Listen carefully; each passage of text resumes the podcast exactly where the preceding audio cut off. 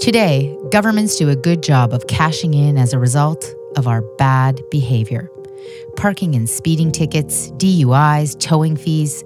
There are a myriad of ways that governments get revenue when we don't behave in our cars.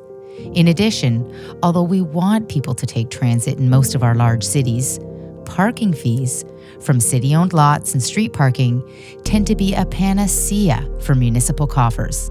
New York City makes over half a billion dollars each year on parking ticket revenue. The value of a single surface-level parking space in London is four hundred sixty-five thousand pounds in some areas of the city. The City of Toronto Parking Authority allocates half of each revenue dollar back to the municipal government as a source of general revenue. Clearly, the funding models that cities are dependent upon to deliver public services and infrastructure needs us to drive.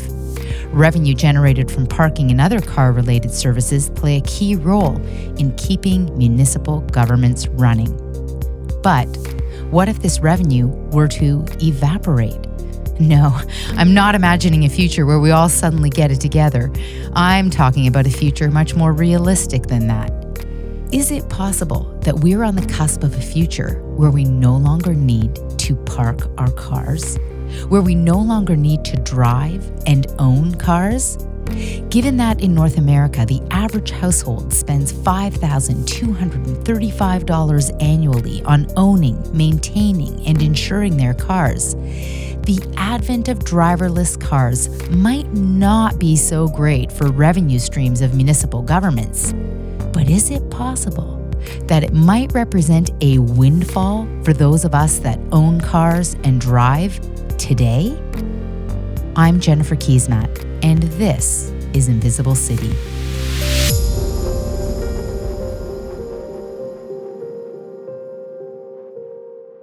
This episode will revisit the history of the car and explore the transformative impact of driverless cars on our shared future and on our cities. In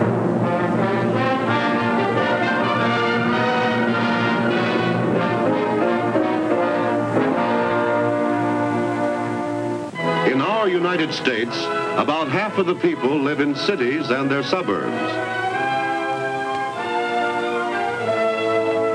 Between these cities has grown a network of transportation arteries to carry men and goods in a steady flow of commerce.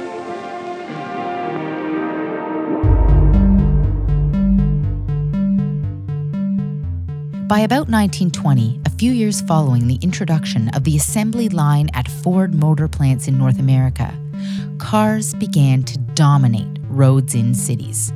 Governments banned horses to get rid of the manure and stench and to make more room for cars. Buggies quickly disappeared.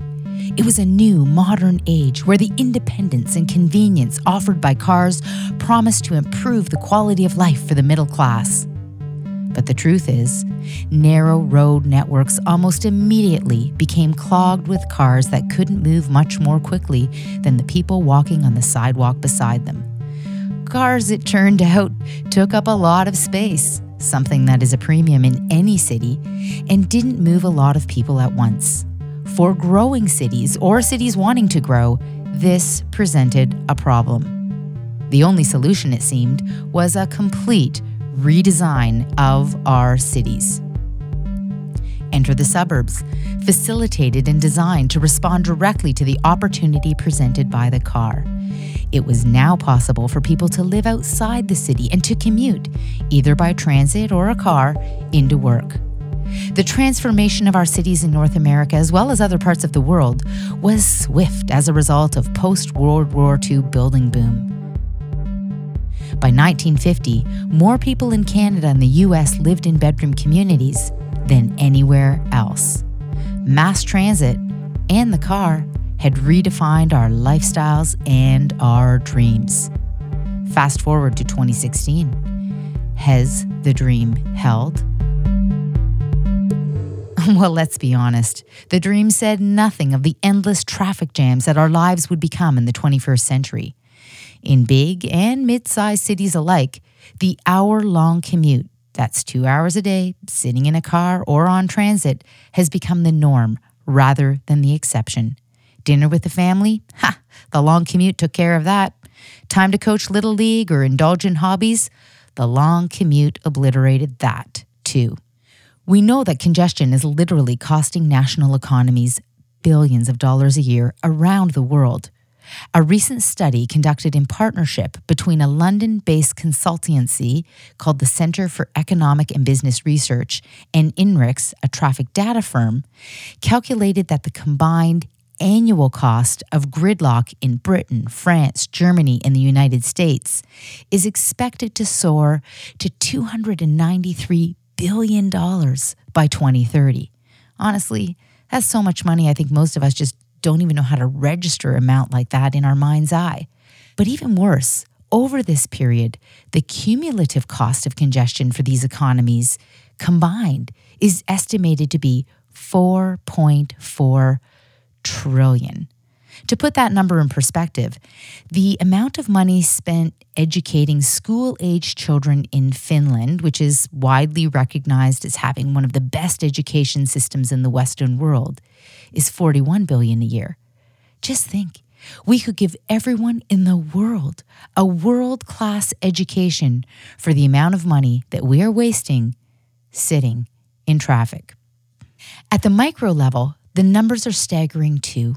In the United States, the average cost of congestion to a car-owning household is roughly one thousand seven hundred dollars. But in highly congested cities like Los Angeles, each resident can lose up to six thousand dollars a year idling in their cars. But congestion is more than an economic problem. It's also a social and an environmental problem. Congestion is paralyzing our cities and failing to allow our cities to develop into great places to live. There are, of course, positive benefits of living in cities. The high concentration of people, businesses, ideas, and energy is a source of innovation, connectivity, and culture. When travel times escalate, these interactions become too costly to pursue. And soon, the benefits of living and working in an urban environment begin to decline. In recent years, there has also been seminal scientific research on the relationship between commute times and personal well-being and health. Research overwhelmingly suggests that people who spend the most time on the road experience higher levels of stress because they constantly feel hurried. That's not surprising. Many spend the time on the road worrying about all the valuable activities they are missing, like time spent volunteering at a church or a mosque or making dinner for the family. Decreased time spent with family and friends contributes to higher rates of stress and decreased life satisfaction. Clearly, cars transformed the design of our cities, and traffic congestion changed our everyday lives.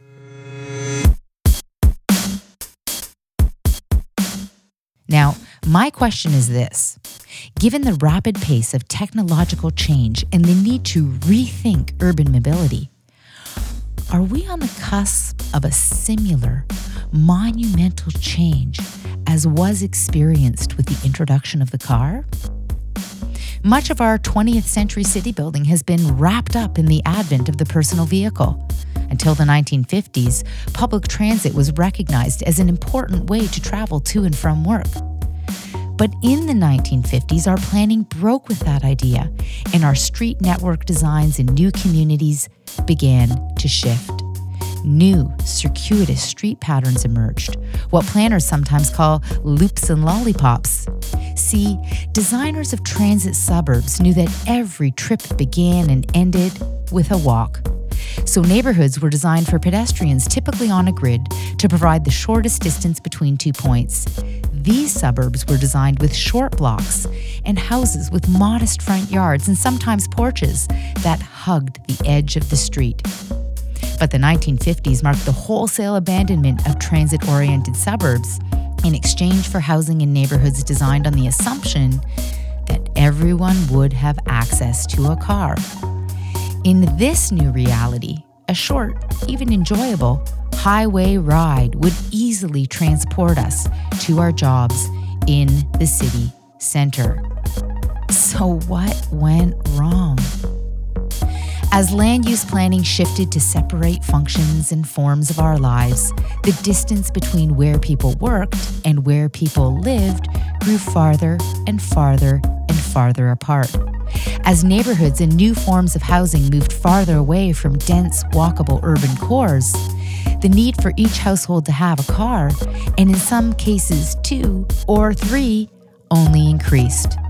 While the car was synonymous with personal freedom, the changing nature of the design of cities resulted in an environment that provided people with less choice. But the good news is a new approach is on the horizon. If, and this is a big if, if we are sensitive and thoughtful enough to get it right. As new technologies rapidly evolve and change every aspect of our lives, the future of urban mobility is transforming too. And the autonomous vehicle is perhaps the most exciting opportunity of them all. In fact, I would like to go so far as to say that driverless vehicles will have as great, if not a greater, impact on our lifestyles than the advent of the car itself. This is the reason why. Autonomous vehicles will fundamentally change car ownership. It's estimated that in a twenty-four hour period, the average car is idle twenty-three hours in a day. At the beginning of this episode, I mentioned that the average household spends over five thousand dollars a year on the car. The average household spends over five thousand dollars a year to use their car for one hour per day. This is an intolerable level of inefficiency in any system, particularly in a household budget. The Pembina Institute has quantified the extent to which a household could increase their mortgage if they didn't own a car, thereby making the point that household costs decrease significantly when homeowners have choices other than car ownership. For some, the cost benefit is worth the investment. But for many, if not most of us, this represents a significant percentage of potentially disposable income that's just sitting at the curb, depreciating as we slog it out at work, trying desperately to get ahead.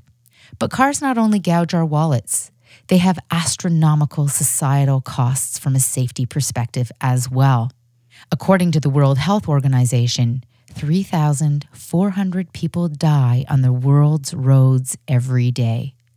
Road accidents are the number one cause of death for people under the age of thirty-five. In two thousand thirteen, there were almost thirty-three thousand deaths caused by fatal car accidents. It's incredulous to think that one hundred percent of these deaths were preventable. So let's talk about the future. Some cities and regions are seeking to halt the social, environmental, and fiscal costs associated with designing housing around cars. Governments play a significant role in determining where housing gets built and what the shape and form of that housing will be by developing land use policies that direct and shape the housing market. Ironically, consumer preference has less to do with what our housing looks like than the policy choices made by provincial, federal, and municipal governments. Now, if you're interested in this topic in more detail, there's an excellent book by scholar Jonathan Levine titled Zoned Out that presents a detailed analysis of the way that municipal policy is the key determinant of suburban sprawl, as opposed to the myth, as he outlines, of market demand. Cities and regions that are concerned about a sustainable future are proactively directing growth to infill existing, already built-up urban areas that can accommodate more density. In my own city, this means parking lots are becoming condos. Big box centers are becoming linear main streets with new mid-rise housing brought up to the edge of the street. And heritage warehouses are being integrated into new office towers. Our Greenbelt here in Ontario is a good example of a regional policy framework that has shifted land values, making intensification a viable proposition for the development industry, thereby redirecting growth. as these new land use policies kick in and start to transform development patterns. And it doesn't happen overnight. It really takes decades. Urban areas will become more densely populated with more mid and high-rise buildings, with more people living and working closer together than today. In this context, walking and a short bike ride increasingly become real transportation options. Now, I downplayed the importance of consumer preferences earlier, but the truth is, we are seeing an important demographic shift in consumer preferences, such as the desire to use public transit over owning a car. Car purchases by people aged eighteen to thirty-four fell almost thirty percent between two thousand seven and two thousand eleven. And the number of kilometers traveled by youth in a car in the early two thousands fell by twenty-five percent. Not surprisingly, in a recent survey by Stanford University, when young people were asked to choose between owning a smartphone or a car, they overwhelmingly said, "A car I can live without, but don't you dare touch my smartphone." Younger generations are flocking to denser neighborhoods with amenities in close, convenient locations, precisely because they want to walk to work. And denser urban places are necessary to make this a real choice. These young people were raised in suburbs, the first generation to witness firsthand the impact of the long commute on families and everyday life. As a result, they are choosing choosing something fundamentally different for themselves. This demographic is looking for housing choice, as opposed to neighborhoods defined by street after street after street of large single-family homes. And our transformation of neighborhoods and housing choice is enabling something truly remarkable to happen. It will become conceivable to have a high quality of life in North America without owning a car. You know, on the very day I turned sixteen back in the mid-eighties, I took my driver's test and got my license. And if I remember correctly, I'm pretty sure ninety-nine percent of my class in high school did the same thing, even if we didn't have access other than, you know, periodic access maybe to the family car when it wasn't in use. That license was my ticket to freedom. But to be fair, I didn't live in a city where I had a lot of choice. The bus service was infrequent and erratic and really didn't get me to the places that I needed or wanted to go. I lived in a suburban neighborhood. There truly wasn't much worth getting to within walking distance of home. A car was a necessity by design. But these changes to community design, and namely the fact that we will and are becoming more urban, will also transform our relationship with cars for many of us. We are already seeing these changes take root in our most urban places. More on-demand mobility options like Car to Go or Zipcar or AutoShare supplement walking, cycling, and transit as part of a suite of options available for getting around. Technology slash transportation services like Uber and Lyft, once and if we figure out a good regulatory framework for them, will also continue to transform the way people move within and between cities, adding more choice. The door-to-door convenience of having access to a personal car might continue to be the commuting method of choice for some, but it will no longer be the only choice.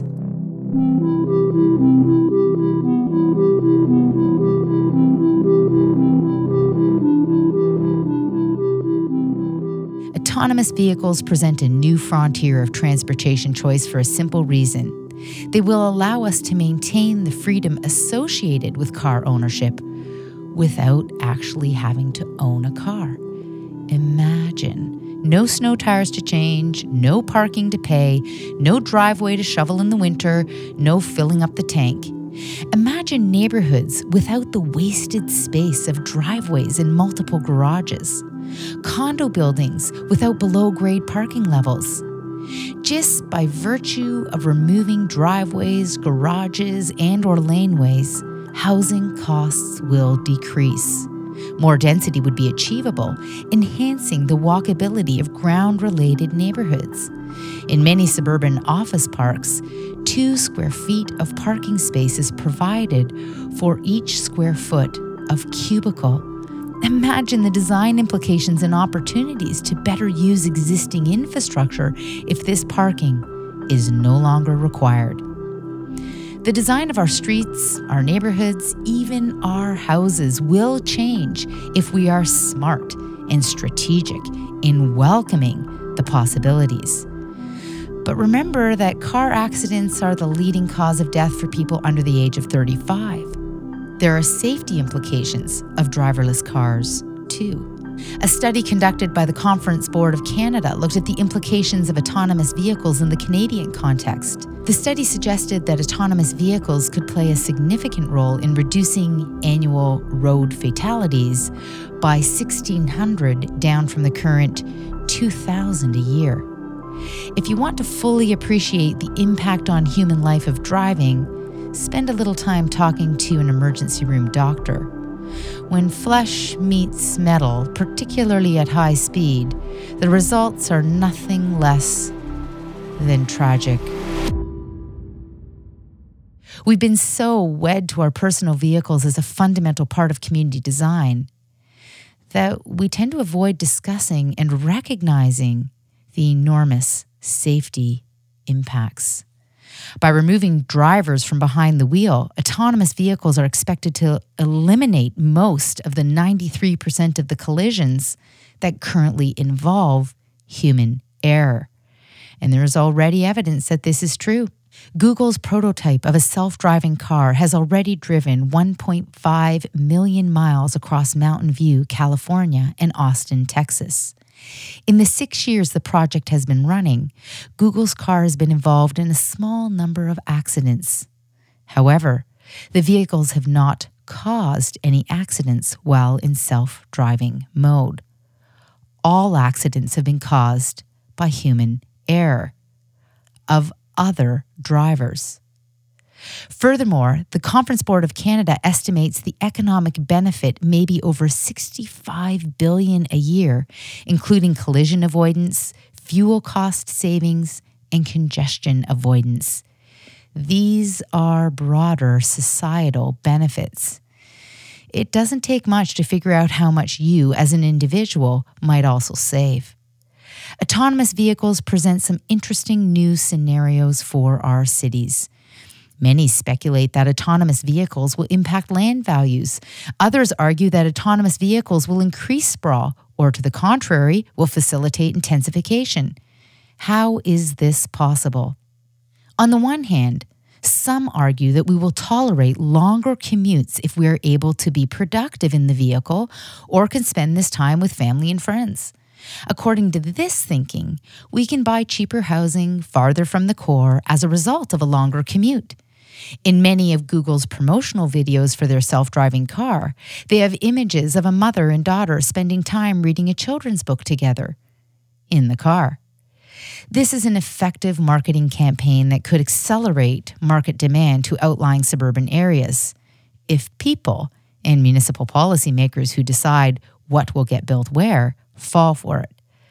But I don't buy it. A long commute is a long commute.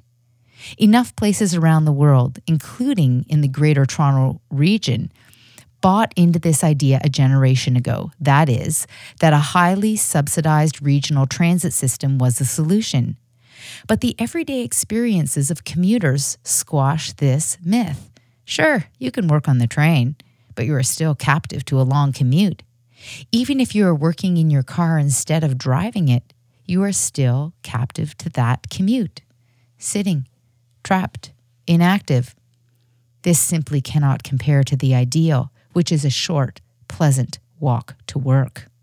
We must not lose sight of the fact that our quality of life in our neighborhoods is about more than our commute.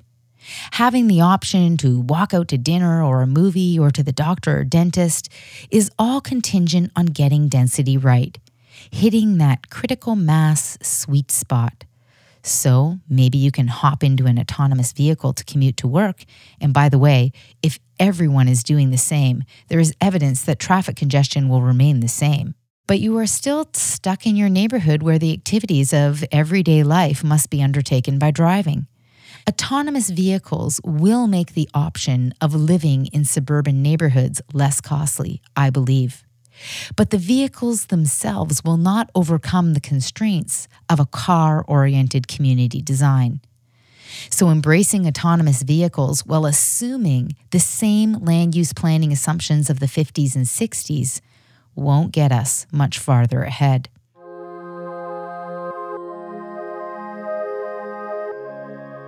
In Manhattan, a third of trips are made in a car, a third are made on transit, and a third are made on foot or on a bike.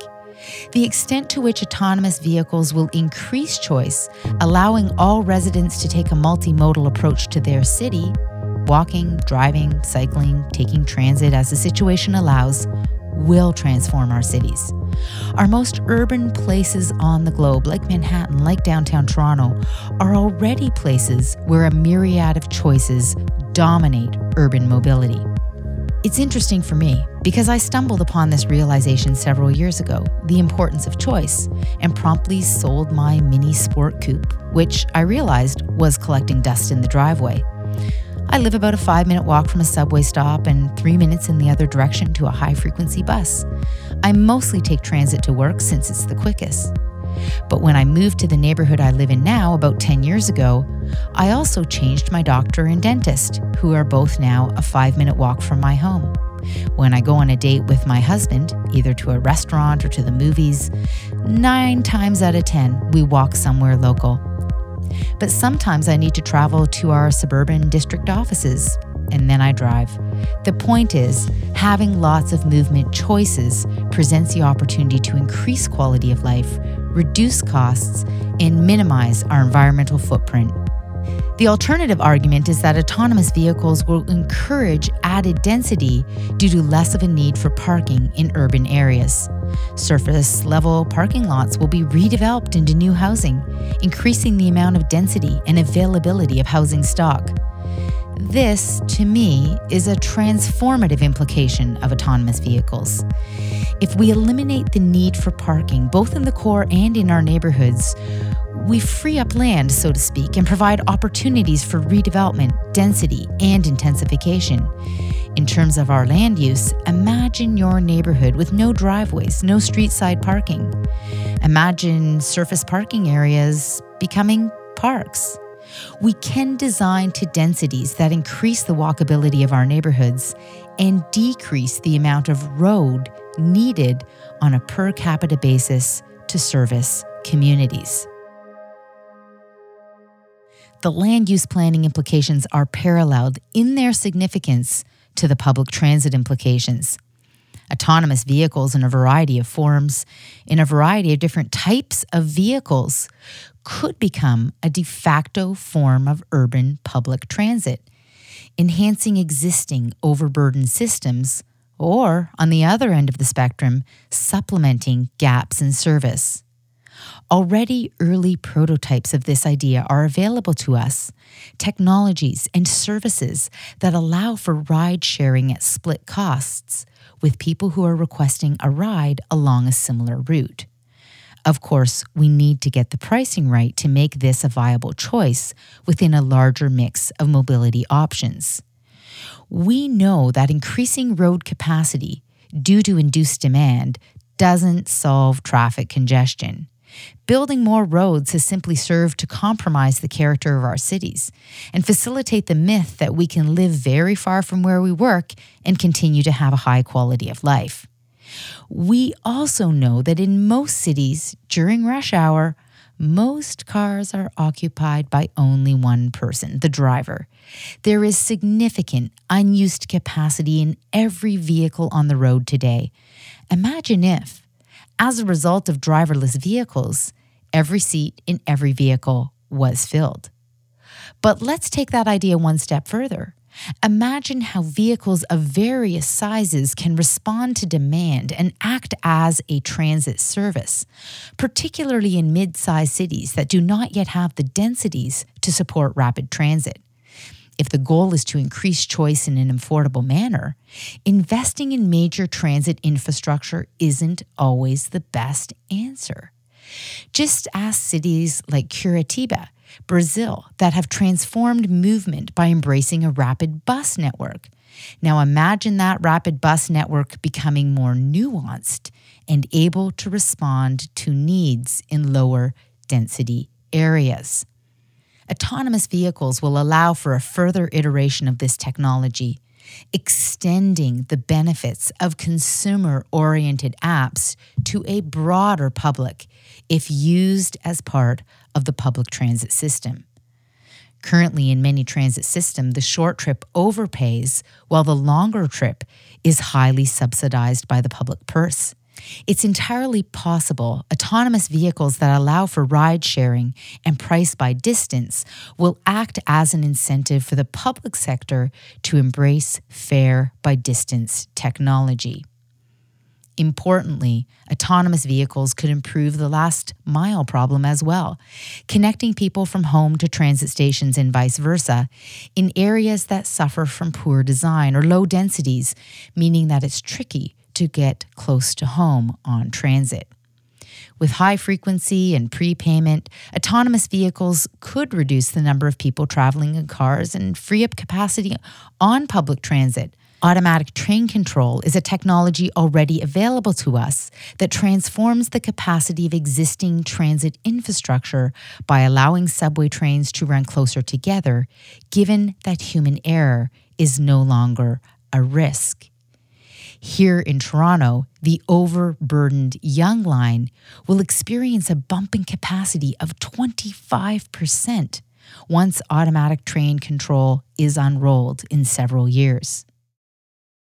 We know that accessible, reliable public transit is also a lever of upward mobility, enabling newcomers to access jobs and education. And yet, the communities that need access to public transit the most often have the least access. Increasingly, as public transit becomes a middle-class amenity of the educated and upwardly mobile, housing prices are highest in the best public transit hubs. Inevitably, and this is a pattern seen from London to New York to Toronto, those least able to pay are pushed into the areas of the city with the lowest levels of transit service. Policymakers and decision makers must reimagine how public services like public transit will be delivered in the future. We know, for example, as the world welcomes Syrian refugees into cities across the globe, that the integration of newcomers will be facilitated by access to work, education, libraries, and other social supports. Positioning autonomous vehicles as part of a network of solutions to enhance access and livability is one of the greatest opportunities of our time. Clearly, autonomous vehicles will only enhance our cities if they are accompanied by great public policy that ensures they complement the advancement of dense, walkable communities. When we get this right, we'll limit the need for car ownership and long commutes, and our cities will be characterized by more mobility choice. Autonomous vehicles will have a role to play as just one of our choices. But we shouldn't fool ourselves. Great land use planning must come first.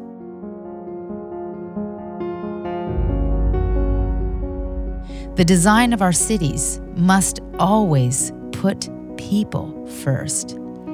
Autonomous vehicles are not a panacea unto themselves. They are a tool that holds a myriad of possibilities, and how we continue to design our cities in light of them will determine whether they are an asset or a burden. And don't be fooled, they could be both. Cities were redesigned to accommodate cars in the twentieth century. This was an intentional, conscious choice. little did leaders know at the time that traffic collisions would become killers, that sedentary diseases would shorten our lifespans, and that G HG emissions would irreparably alter our climate, inspiring the need for a global response. Leaders of the time didn't know. But we know all of this today, and it brings into focus the need to reaffirm our commitment to safe, sustainable, livable cities as we embrace, once again, monumental change. I am Jennifer Kiesmat, and this is Invisible City.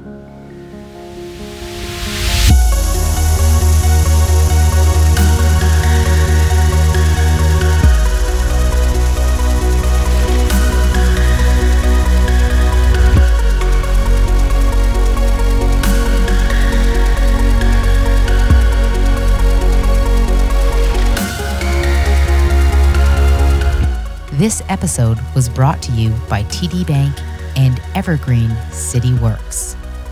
Invisible City is a product of Freeman House, a creative agency based in my beautiful city, Toronto. Each episode of Invisible City features an original score by Freeman House. This episode was written by me, Jennifer Kiesmat, and Jesse Darling. It was produced by Ryan Freeman. I hope you enjoyed this podcast as much as we enjoyed creating it. Ryan and I are aiming to release an episode on the first of each month. So, you know, subscribe so that you don't miss out. All of our episodes are on our website, invisible city podcast dot com.